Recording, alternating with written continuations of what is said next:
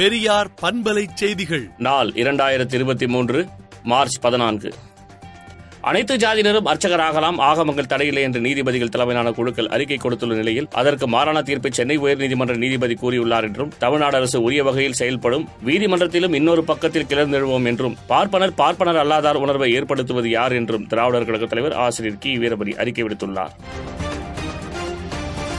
மண்வளத்தை மேம்படுத்தும் தமிழ்நாடு அங்கம் வேளாண்மை கொள்கை இரண்டாயிரத்தி இருபத்தி மூன்று முதலமைச்சர் மு க ஸ்டாலின் வெளியிட்டார்.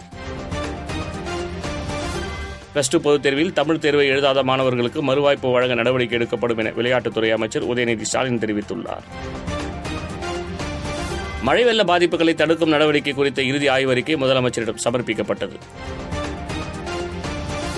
ஏடிஎம் கொள்ளை வழக்கில் ஆறாவது குற்றவாளியை ராஜஸ்தானில் வைத்து திருவண்ணாமலை தனிப்படை போலீசார் கைது செய்தனர். சென்னை ஐஐடியில் ஆந்திராவை சேர்ந்த மாணவர் தூக்கு போட்டு தற்கொலை செய்து கொண்ட சம்பவம் அதிர்ச்சியை ஏற்படுத்தியுள்ளது. திரிபுரா மாநிலத்தில் பாஜக அராஜகத்தை கண்டித்து சென்னையில் மார்க்சிஸ்ட் கம்யூனிஸ்ட் கட்சியின் சார்பில் கண்டன ஆர்ப்பாட்டம் நடைபெற்றது. இதில் கூட்டணி கட்சியினர் கலந்து கொண்டனர். வெளிநாடுகளில் காங்கிரஸ் கட்சியை தாக்கி பிரதமர் மோடி பேசியவற்றை விட ராகுல் காந்தி குறைவாகவே பேசியுள்ளார் என சசி தரூர் எம்பி பேட்டியளித்துள்ளார். சுரங்க வழக்கு தொடர்பாக ஜார்க்கண்ட் மாநில ஐஏஎஸ் அதிகாரிக்கு அமலாக்கத்துறை சம்மன் அனுப்பியுள்ளது. வந்தே பாரத் எக்ஸ்பிரஸ் ரயிலில் வரலாற்றில் முதல் முறையாக சுரேகா யாதவ் என்ற பெண் ஓட்டுநர் பணியில் அமர்த்தப்பட்டுள்ளார். எதிர்க்கட்சிகளின் தொடர் அமளியால் நாடாளுமன்றம் இரண்டாவது நாளாக முடங்கியது.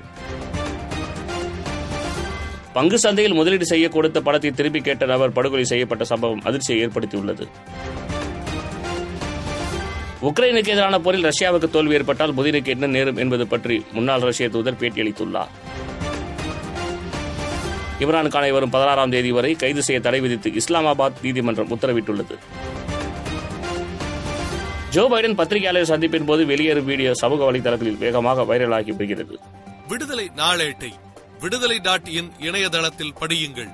பெரியார் பண்பலை செய்திகளை நாள்தோறும் உங்கள் செல்பேசியிலேயே கேட்பதற்கு எட்டு ஒன்று இரண்டு நான்கு ஒன்று ஐந்து இரண்டு இரண்டு இரண்டு இரண்டு என்ற எண்ணுக்கு பெரியார் எஃப்எம் நியூஸ் என்று வாட்ஸ்அப் மூலம் செய்தி அனுப்புங்கள்.